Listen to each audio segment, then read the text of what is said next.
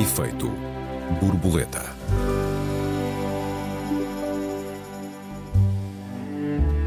Há uma idade ideal para se constituir família e a crescente disparidade etária entre pais e filhos está a fazer-nos ultrapassar esse limite.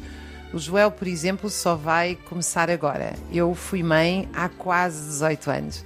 Bem-vindos ao Efeito Borboleta. Eu sou a Raquel Varela. Boa tarde, eu sou o Joel Neto. Joel, como é que tu estás a viver esta expectativa de seres pai e aos quase 50 anos? com, com grande, grande entusiasmo. Um, eu devo dizer que. Audível na tua voz. Muito obrigado. Eu devo dizer que, que demos uh, ao nosso programa o título de Família Moderna. O facto de eu ser mais velho do que a minha mulher, a Marta, não chega a fazer de nós uma família moderna, quer dizer, eh, na verdade, famílias interetárias são mais eh, o mais século XVIII possível, não é? Sobretudo eh, quando o homem é mais velho do, do, que a mulher. Como diz o meu amigo Nuno Quintas, é a modernidade do reacionário, digamos assim. Hum. Uh, famílias inter, intergeracionais, portanto, do meu ponto de vista, não, não, não são propriamente eh, novos conceitos de, de, de família. Agora, famílias interraciais, por exemplo, já têm um pouco mais de eh, exigências sociais. Famílias formadas por dois gays homens, uh, pelo menos uh, enquanto não têm filhos, também já têm um pouco mais de exigência. Uh, famílias formadas por gays lésbicas, mais ainda, do meu ponto de vista. Aliás, por exemplo, famílias em que houve adoções ou uma adoção são famílias uh, que uh, não deixam de sofrer um certo preconceito, o que é evidentemente uma, uma tremenda crueldade. Uh, mesmo nas famílias ricas, mas tanto nas escolas como na, nos jardins de infância, como socialmente, uh, muitos pais e mães que adotaram ou que o foram através do método da adoção não são uh, inteiramente reconhecidos como pais e como mães, como se fossem menos pais ou menos mães porque adotaram. Isso é evidentemente uh, um grande, um, uma grande crueldade, fora outras crueldades, como se sabe, a adoção em Portugal exige um período, digamos, experimental em que a adoção ainda pode ser revertida.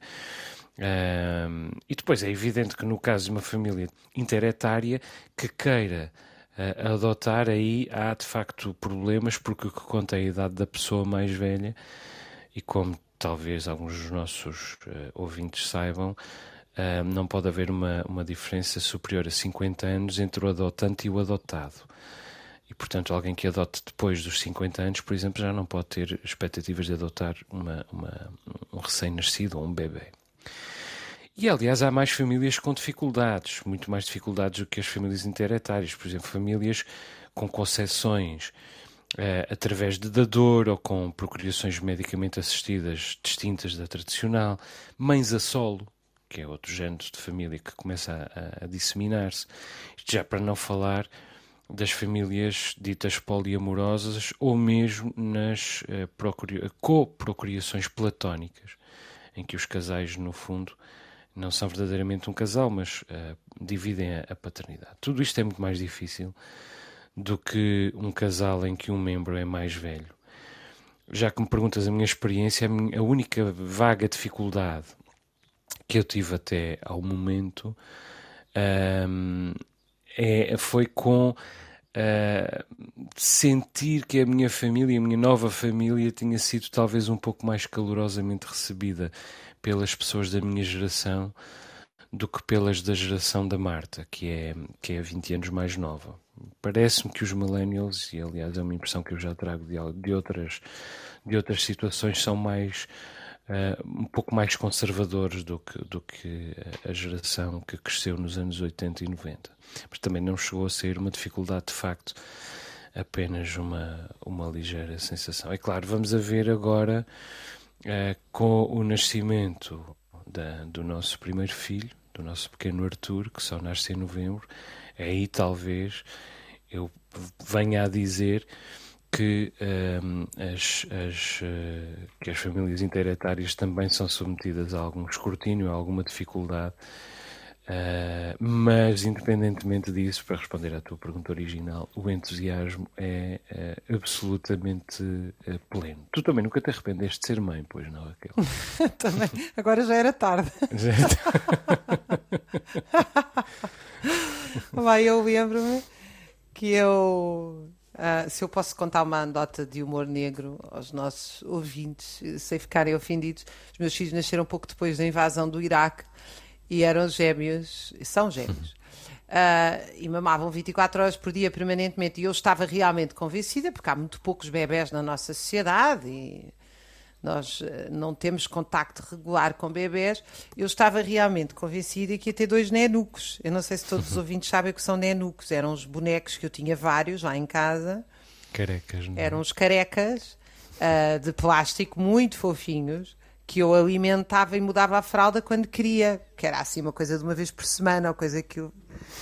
Uh, e eu estava realmente, eu tinha 24 anos quando fui mãe e não era, não era de maneira nenhuma ingênua nem ignorante, mas de facto nós somos uma sociedade sem crianças e ainda hoje, quando eu vejo grande parte uh, da, das narrativas sobre ser mãe e pai, vejo como elas estão deslocadas da realidade. Uh, e eu estava bastante deslocada da realidade e as pessoas mais velhas, eu na altura vivia num bairro popular de Lisboa e as pessoas mais velhas que me conheciam diziam, ah, tratavam como se tivessem pena de mim. E eu não percebia porquê. Portanto, eu andava grávida para trás e para cima na Madragoa. Ai, filha, desejo-te muita sorte. Ai, filha, coitadinha, gêmeos. As pessoas tratavam como se fosse. Só quando eles nasceram e mamavam 24 horas por dia cada um, e eu ao final de dois meses não tinha dormido uma única vez, e estava em colapso absoluto, físico, mental, todo, todo o que tu possas imaginar, é que eu me apercebi do que é que. O que é que eu acho que as pessoas mais velhas sabiam? As pessoas mais velhas sabem exatamente o que é que custa cuidar uma criança e que não tem nada a ver com o que aparece nas revistas uh, cor-de-rosa, nem tem nada a ver com as pobres políticas públicas que nós temos, e, e, sabem perfeitamente que para educar uma criança era preciso uma aldeia inteira e, portanto, era, havia uma família a educar uma criança. Havia uma família a cuidar da mãe. Uh, até há, eu não sei se não são os bejagós que quando uh, a criança nasce, uh, o pai é mandado embora e vem uma série de tias. eu não estou a sugerir isto, atenção, Uh, não pensem, mas o que eu estou aqui a chamar a atenção é uh, que nós precisamos do pai, das tias, das avós, uma criança, primeiro uma mãe, uh, quando acaba de parir, não é, ao contrário do que se diz nas revistas, quanto a mim o dia mais feliz da vida, feliz é saber que a criança está bem, que a mãe está bem, mas obviamente isso exige um esforço físico absolutamente brutal, o que as mães precisam é de cuidado. Uh, e eu lembro perfeitamente daquela imagem tristíssima quando, uh, uh, se não me engano, estava o PS no governo e anunciaram o fim dos berçários nas maternidades hum. para as mães poderem estar com os filhos de noite. Quando, na verdade, isso significa um retrocesso enorme, porque as enfermeiras e os berçários noturnos significavam cuidar da mãe. Esqueceram-se hum. dessa parte. Portanto, evidentemente que a questão dos berçários era uma ajuda à mãe. Uh, e essa ajuda à mãe é uma ajuda muito importante à mãe, ao pai, à mãe, em princípio, claro, porque a mãe acabou de parir, mas ao pai, à família. Ou seja, é preciso nós pensarmos que aquilo que se passa nas revistas cor-de-rosa, que é uma idealização da maternidade que só mostra quando as crianças estão a rir, não mostram as noites que as crianças choram e que os pais são obrigados a ir trabalhar no dia a seguir uh, e obrigados a, a, dar resposta a uma série de coisas. Uh, não mostram as dificuldades que é estar numa urgência 7, 8 horas à espera. Quer dizer, uh, não mostram as angústias que as pessoas têm por não saber, em situações perfeitamente normais, não são nada estranhas, o que fazer com as crianças em determinadas condições. E eu acho que o que as pessoas mais velhas na Madragoa me queriam dizer é que realmente é preciso uma comunidade é preciso. Para nós sermos bons pais, uh, nós temos que ser muitos uh, de volta dos filhos e temos que ser muito apoiados pelos amigos também.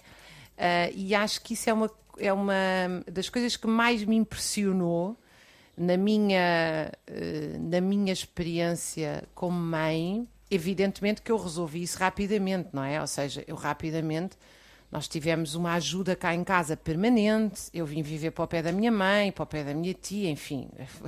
Já que não havia aldeia, fui eu construí-la, fui eu para a aldeia, rapidamente, não é? Porque me percebi que nós. A, a, ter os compromissos, etc., tudo o que nós tínhamos de trabalho, embora eu não estivesse a trabalhar naquele momento, estava o pai dos meus filhos estava e era incomportável. Ele, coitado, não conseguia trabalhar no dia a seguir, porque de facto eles estavam acordados a noite toda e muitas vezes a chorar, sobretudo nas primeiras semanas, que é, é normal. Portanto, eh, eu, eu sobretudo acho que nós eh, devemos ter grandes expectativas em relação à maternidade, mas uhum. não idealizar tudo. Porque senão as pessoas também, sobretudo, eh, é uma conversa talvez mais fácil de ser compreendida por mulheres neste caso, porque a pressão é mais sobre as mulheres, mas sobre os homens hoje eu também vejo muito isso, que é nós nos chicotearmos por eh, não andar perfeitamente felizes porque não dormimos há 15 dias, quer dizer, ou porque não sabemos o que fazer com o bebê e não temos ajuda uh, simples. Uh, então eu acho que uma das grandes questões que hoje em dia se vive em torno da maternidade, e se eu posso dar um conselho que eu disse que não ia dar, era justamente que vocês procurem, bom, primeiro que os amigos tenham uh, a noção de que as famílias são as famílias que nós escolhemos e isso é um extraordinário avanço na humanidade. Uhum. Segundo, que elas precisam de nós. Não precisam de nós para ir lá ver o bebê a correr todos no dia a seguir. Aquilo que, uma, que um pai e uma mãe precisam no dia a seguir é descanso. Mas se calhar precisam que a gente vá às compras por eles. Hum. Se calhar precisam que a gente uh, faça qualquer coisa por eles. Uh, uh, olha, precisam, quando o bebê é um bocadinho mais velho, que a gente vá lá se oferecer para ficar com o bebê para o casal poder ir ao cinema. Eu acho que essas coisas são coisas, são questões muito modernas que nos falta pensá-las. Mas aí, sabes, aí nós vivemos numa aldeia realmente. E creio Já que aí temos de facto temos de facto vantagens uh, desse, desse ponto de vista, porque uh, além da vizinhança, uh, a família e os amigos moram a distâncias muito mais reduzidas, com muito menos sufoco para chegar lá, etc, etc. Tudo fica a caminho de tudo. E, e, além disso, vivemos nas ilhas do, do Espírito Santo, não é? Vivemos na, nas ilhas uh, em que a partilha, a partilha de recursos e a partilha de esforços e a dedicação ao outro faz parte da, faz realmente parte da, da cultura. E portanto, uh, desse ponto de vista, não tenho, francamente, não tenho grandes receios. Claro que me pergunto uh, sobre como ficam as necessidades do meu filho, tendo em conta que nasce quando eu tenho quase 50 anos. Uh, para ele, à primeira vista, talvez fosse melhor eu, eu ser uh, mais novo. Uh, e é evidente que eu tenho de cuidar da minha saúde, da minha agilidade física, etc, etc. Felizmente são áreas em que, em que Uh, eu não estou, não pareço, pelo menos, especialmente vulnerável, mas terei de ter cuidado com isso. Agora, uh, também é verdade que uh, o meu filho chega ao mesmo que chega numa idade em que eu já tenho muita coisa resolvida. Que, em que o meu ego já não está em, em jogo em todas as situações, em que já não tenho tantas pressas, em que já não corro o risco de ser competitivo com ele eh, com o meu próprio filho, como vejo muitíssimos pais serem competitivos com os filhos, em que já não tenho necessidade de ir a todas e, portanto, espero que essa disponibilidade seja, seja uma vantagem. Para mim, pessoalmente, confesso, é, é perfeito, porque o meu filho chega numa idade em que tantos outros pais, inclusive da minha idade, começam a ficar sozinhos, ou com os divórcios, ou com as viuvezes até, em casos excepcionais, como é evidente, ou muito frequentemente com a partida dos filhos, por exemplo, para a faculdade, ou em plena crise de, de meia-idade, em que sentem que os seus melhores tempos uh, estão para trás, ficaram para trás. Eu, francamente, neste momento acho que os meus melhores tempos estão à, à frente, são aqueles que estão agora a chegar. E, portanto, no momento em que a vida de tantos homens do meu tempo declina, de alguma maneira a minha floresce, só é como quase se ela acabasse de, de começar. E portanto eu espero que, eh, que o meu filho, que o meu filho e os meus filhos, porque nós esperamos ter mais, também tirem vantagens comparativas um, da felicidade que vem com essa, com essa consciência e com, e com a disponibilidade uh, em geral. Eu tenho um, um amigo que, o meu amigo Roberto, que foi foi vice-presidente da Skype, portanto é um homem muito vivido, trabalhou muitos anos no Silicon Valley, tem um percurso enorme uh, em Silicon Valley, em algumas empresas de ponta, e que costuma uh, dizer uh, que eu dei a volta grande. demorei mais tempo, só demorei mais tempo, mas estou aqui. E é um bocadinho isso que eu sinto, que é eu realmente dei a volta grande para chegar aqui. Mas o facto é que eu também não tenho a certeza, Raquel, e digo isto com toda a honestidade, de que se fosse pai mais cedo, uh, tivesse verdadeiramente a maturidade e a responsabilidade e o altruísmo uh, e todas essas qualidades que são precisas para educar uma criança e em que seguramente eu também falharei em alguma medida, porque na verdade nisto não há sucesso, suponho, só há graus de fracasso mas talvez a idade me permita reduzir um bocadinho uh, o, o fracasso, o grau de fracasso em que, em que vou incorrer. Bom, e estamos a falar, tanto no meu caso, o nosso programa era sobre uh, as famílias modernas, os diferentes conceitos de, de família. Não sei se é por aí que queres ir, Raquel, ou, ou, ou se queres continuar neste, neste tema. Eu acho que este o teu caso eh, levanta casos que têm muito a ver sobre o que é a família moderna, porque as pessoas terem filhos cada vez mais tarde. Sabes que recentemente um médico chamou-me a atenção, disse uma frase que fez todo sentido para mim. Um, se eu fosse mãe agora, aos, eu vou fazer 44 anos, se eu fosse mãe agora, eu ia ser mãe mais tempo, provavelmente, do que a maioria das mães no século XIX. Uhum. Uh, porque a esperança média de vida era muito mais curta. Uhum. Então, uh, claro que depois, enfim, eu não estou aqui a falar de porque é que as pessoas têm filhos mais tarde, as condições de trabalho, tudo aquilo que nós já abordámos aqui ao longo destes programas, a demografia, etc. Estou só a pegar neste facto indiscutível pode-se mudar, mas hoje é indiscutível que é as pessoas cada vez têm filhos mais tarde ou não têm mesmo filhos e uh, é parte da família moderna ser uma família tardia. Eu nem sei uhum. se é só a questão dos filhos que vêm tarde, se as próprias relações muitas vezes não chegam tarde. Não tenho acompanhado muito bem hoje um, qual é, quais são as relações da geração anterior, mas sei lá, era muito normal, penso eu, as pessoas casarem-se aos 18, 20, 20 e poucos anos, e hoje em dia vê-se muito pouca gente a começar relações, um, enfim, mais estruturadas tão cedo, não é? Ou seja, uhum. tudo parece ser um bocadinho mais tardio. Eu acho que aqui o desafio é pensarmos como é que podemos mudar isto nos casos em que há uma grande parte da maternidade, da paternidade que é adiada por falta de condições, isso é um tema. O outro tema é como é que nós podemos aproveitar esta mudança num sentido que, por exemplo, tu referiste e que eu acho que serve tanto para os filhos como serve para as nossas relações. As relações da maturidade, em princípio, são relações. Hum, não sei se serão necessariamente melhores, porque cada caso é um caso, mas um, há escolhas que se fazem a partir de uma certa idade que, em princípio, seriam um bocadinho mais conscientes. Uhum. Uh, e acho que isso tem grandes vantagens. Uh... Não, e se a pessoa é, é, plena, seguramente são escolhas mais apaziguadas. Uh, a não ser que, evidentemente, se lhe ergam barreiras uh, colossais à frente. Mas parece-me que, que, que, o apaziguamento, não sei se tu sentes isso com a idade, um, um, um outro apaziguamento no olhar uh, sobre o mundo, sobre as relações, sobre os afetos, mas até sobre o próprio universo do trabalho.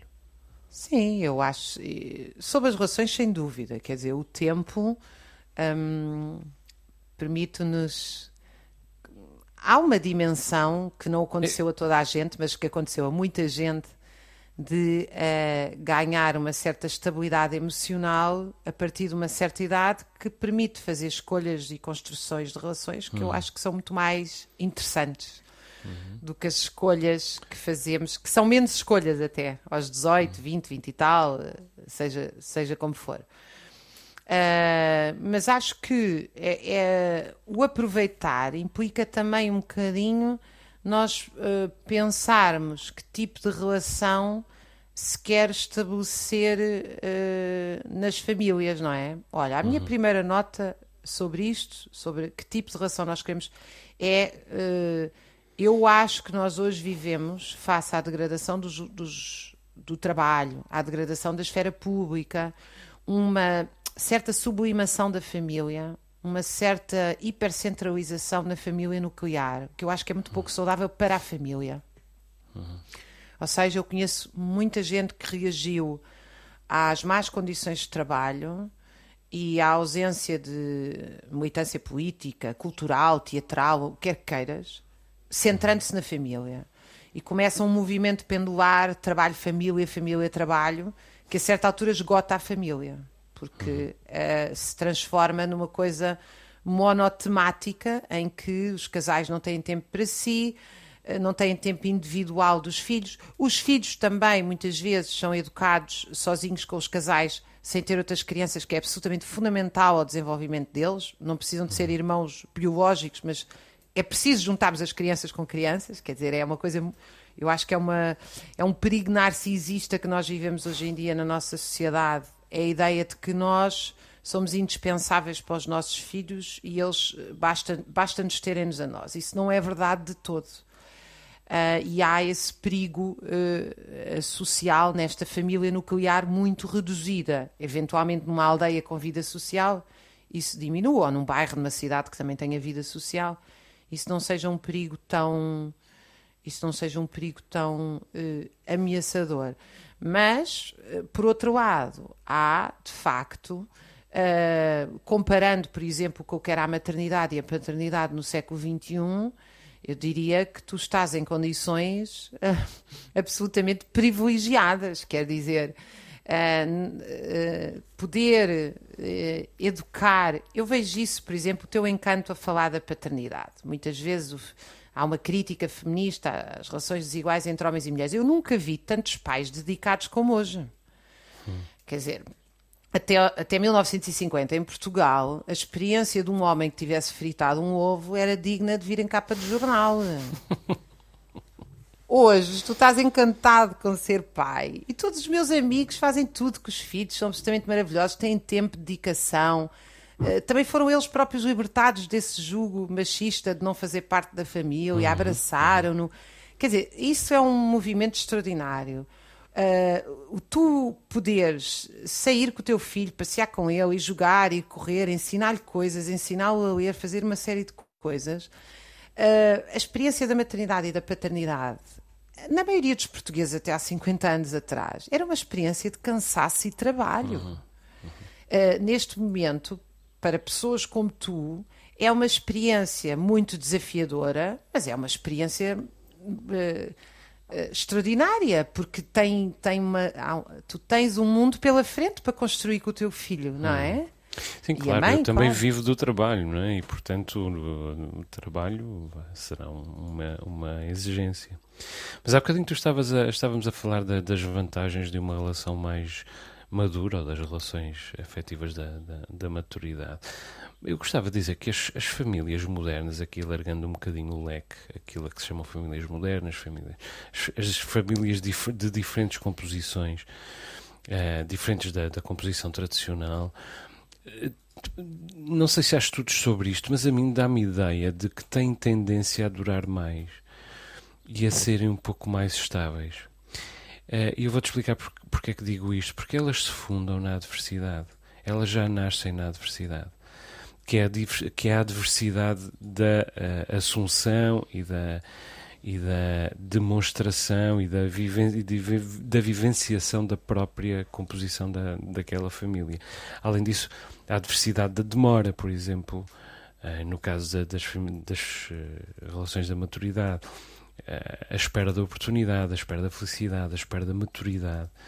Portanto, de alguma maneira, essas, essas famílias a que chamamos modernas não são tanto a negação da, das famílias convencionais ou do modelo convencional de família, mas também são de alguma maneira a prova, em alguns casos, em alguns casos, claro, do falhanço do modelo convencional de família. E do falhanço do modelo convencional de família em absoluto encontra resposta para todo o tipo de pessoas. E, portanto, elas são, no fundo, são, na verdade, uma vitória sobre uh, esse, esse fracasso. Um, e, e, qualquer género de preconceito de que possam ser alvé uh, absolutamente imaturo e inculto, uh, pela razão mais simples de todas, que é a felicidade. É tão difícil de, de, de atingir, de encontrar, que qualquer posição do homem ou da mulher culto, culta é, evidentemente, aquela que, que, que que o Woody Allen sintetiza naquele filme que dá o título Whatever Works, quer dizer, o que, uh, o, que o que quer que funcione uh, para cada pessoa poder ser feliz, evidentemente, sem, um, ehm, sem prejudicar a felicidade uh, do outro. Há uma coisa que eu gostava de deixar aqui iluminada e que tem a ver com as uniões de facto e que são e que que são uh, que estão muito disseminadas entre estas uh, famílias que nós chamamos famílias modernas. Há muitos casos de união de facto, até por razões legais. Mas nem sempre, evidentemente, não só por razões legais, mas às vezes até por razões legais. E que tem que ver com o facto de as uniões de facto apenas serem reconhecidas ao fim de dois anos, mas, sobretudo, não terem lugar a direito sucessório. Ou seja, o viúvo que não era de facto casado ou a viúva que não era de facto casada não são herdeiros do seu cônjuge, às vezes de uma vida inteira. Isto é profundamente injusto. Uh, e alguns uh, casais uh, acabam por casar-se à pressa no fim da vida de um deles, porque um deles apanhou uma doença mortal e, portanto, apressam-se a casar-se de maneira a deixarem o outro protegido, mas, como é evidente, muitos, de, muitas, muitos desses casais não têm tempo para se anteciparem à morte dessa, dessa maneira.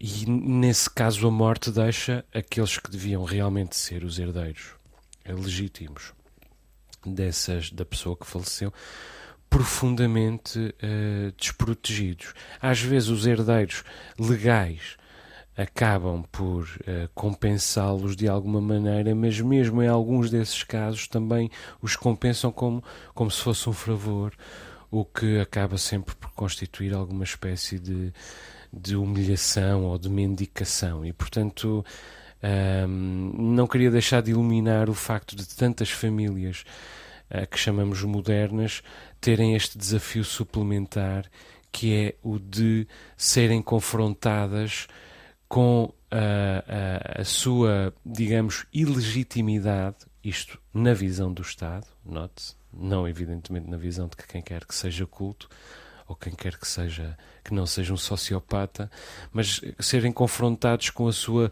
digamos, ilegitimidade legal uh, no momento da morte uh, do, de um cônjuge. Acho isso profundamente injusto e já era mais do que tempo de o Estado português ter obviado esta, esta questão, Raquel. Não sei se concorda. Eu, por acaso, estava convencida que havia um enquadramento legal que tentava proteger uh, as uniões de facto uh, pós-mortem de, de, um dos cônjuges. Tinha ideia não, que... uh, existe, pode-se fazer, por exemplo, um testamento, mas isso não é direito sucessório.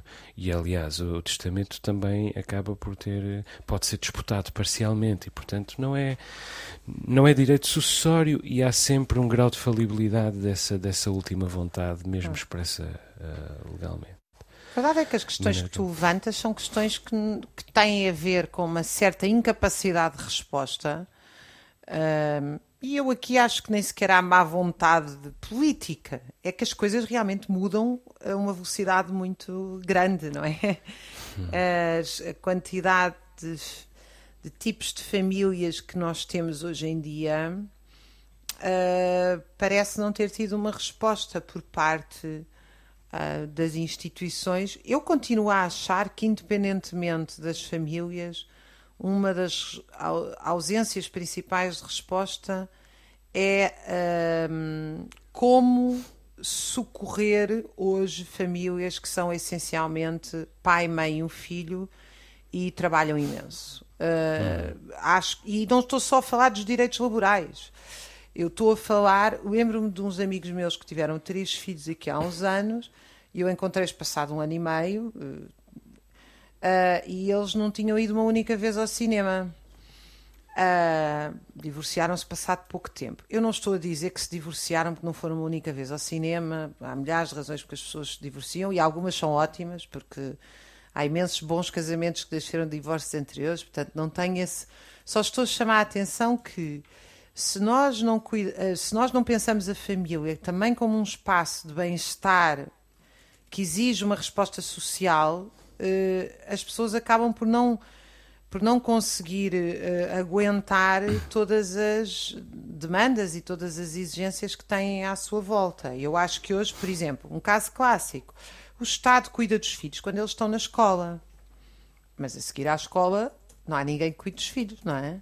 É por uhum. isso que os casais não vão ao cinema, não vão jantar fora, não vão. Uh, claro que depois há países mais evoluídos, não é? Eu diria que não há nada como ter filhos no norte da Europa, porque hum. há Com espaços hotéis públicos, etc. Pois. Sim, não, por exemplo, há hotéis familiares uh, na Alemanha, na Suíça, nos Alpes, em que as, as crianças ficam ao cuidado, ficam com outras crianças a brincar, enquanto os pais vão passear ou vão jantar fora ou qualquer coisa. Há uma resposta, uh, é uma resposta privada, mercantil, mas é uma resposta.